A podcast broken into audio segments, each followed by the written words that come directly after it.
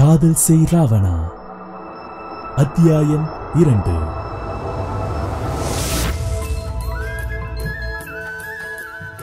கையில் லகேஜுடன் தன் எண்ண மூட்டைகளையும் சுமந்தபடி அந்த மண் பாதையில் அவளும் பவள பாட்டியும் நடந்து சென்றனர். அடுத்தது என்ன? எங்க போறது? என்ன பண்றது? என யோசித்தபடி மண்பாதை முடியும் வரை நடந்து சென்றவள் அருகே வந்து நின்றது ஒரு போலீஸ் வாகனம் வந்தது போலீஸ் வாகனம் என்றதுமே. அதிர்ச்சியில் கையில் இருந்த கைப்பைகளை கீழே போட்டவள் சிவந்த அரளிப்பூ முகமுடையவள் முகம் ரத்தம் எல்லாம் வற்றி வெளிரி போனது. ஷாக் ஆகாம பின்னாலேயே வந்த பவளப்பாட்டி அவள் முன்னே வந்து வெளிரிய அவள் முகத்தைக் கண்டு திரும்பி பார்க்க அங்கே நின்ற வாகனத்தைக் கண்டு அவருமே கதிகலங்கித்தான் போனார்.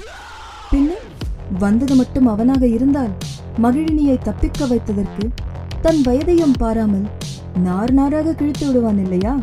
ஆன்டி ஹீரோனா அந்த பயம் இருக்கணும்ல? இரு தாயி நான் யாருன்னு பாக்குறேன் நீ என் பின்னாடி ஒளிஞ்சுக்க தாயி. அவளை தன் பின்னால் மறைத்தபடி நிற்க ஜீப்பில் இருந்து காக்கி உடையில் இறங்கி வந்தான் வளவன். காவல் ஆய்வாளர் வளவன் என்ன பவள பாட்டி எப்ப மெட்ராஸ்ல இருந்து வந்தீங்க? என கேட்டபடி அருகில் சென்றான். ஆறது என்ன பாட்டி பட்டணத்து காத்து உங்களையும் அடிச்சிருச்சா? அங்க போன வாக்குல நம்ம மனுஷ மக்களையும் மறந்துட்டியலோ? எப்பா வளவா? உச்சி வெயிலு சுல்லு நடிக்க என்ன செய்ய? இல்லனா எங்க அண்ணன் சிவசங்கரம் பிள்ளைய தெரியாம எட்டுப்பட்டி கிராமத்துல ஆராய்ச்சி இருப்பாளா ஆக மொத்தம் கண்ணு தெரியலன்னு சொல்லுதிய. சரிதானே? அட போடா போக்கிரி பயலே எனக்கு என்ன அவ்வளவு வயசு ஆயிடுச்சு செஞ்சுரி அடிக்க இன்னும் இரண்டு மாதம் தான் இருக்கு. அந்த சின்ன பிள்ளைய பார்த்து என்ன சொல்லிட்ட? ஆமா இது என்னப்பு காக்கி உடுப்பு? பரீட்சை எழுதி வாங்கிட்டாத்தா என்றவன் அப்போதுதான் மகிழினியை கண்டான். யார் பாட்டு இது? என்றவனை பார்த்து இன்னும் பவளப்பாட்டி பின்னால் ஒளிந்து கொண்டவளை. அது தெரிஞ்ச வகை பிள்ளைதான்யா என் கூட தான் இனிமே தங்க போகுது. அதுக்கு ஒரு வேலை வாங்கி கொடு ராசா. அடே அப்பா மெட்ராஸ்ல கிடைக்காத வேலையை அந்த கிராமத்துல கிடைக்க போகுது. இங்க இருக்கிற பயலுக எல்லாம் பட்டணத்து வேலைக்கு கிளம்பி போறானுங்க. நீ என்னடான்னா இங்க வந்து வேலை கேட்கிறிய பாட்டி. என்னையா பண்றது? நமக்கு பட்டணம் தோதுபடல.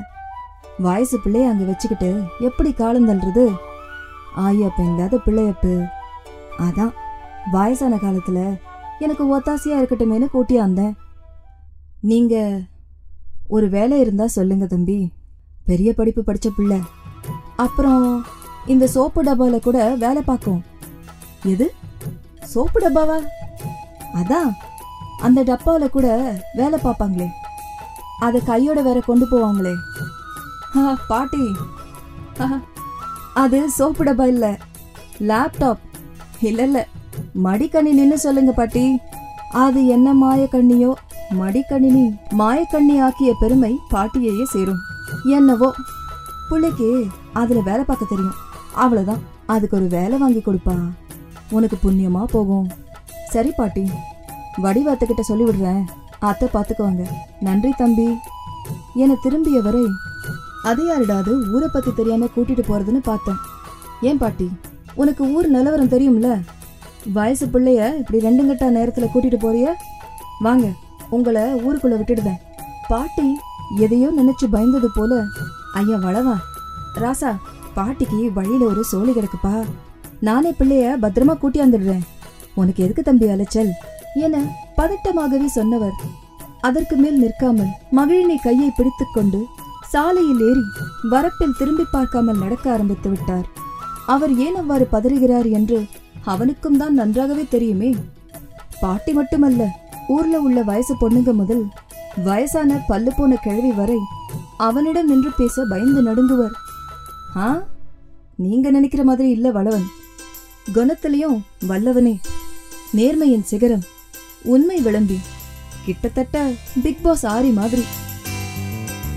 அதுக்காக சுமார் பிகரும் இல்ல. மாநிறம்.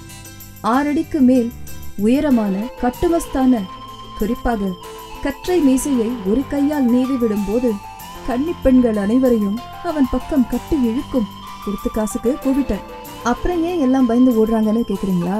அதுக்கு ஒரு முக்கியமான ஆள் தான் காரணம். அவளை மீறி வளவன் கிட்ட எந்த பொண்ணாலையும் பேசத்தான் முடியுமா? இல்ல பேச விட்டுருவாளா? நம்ம சண்டை ராணி சாம்பவி.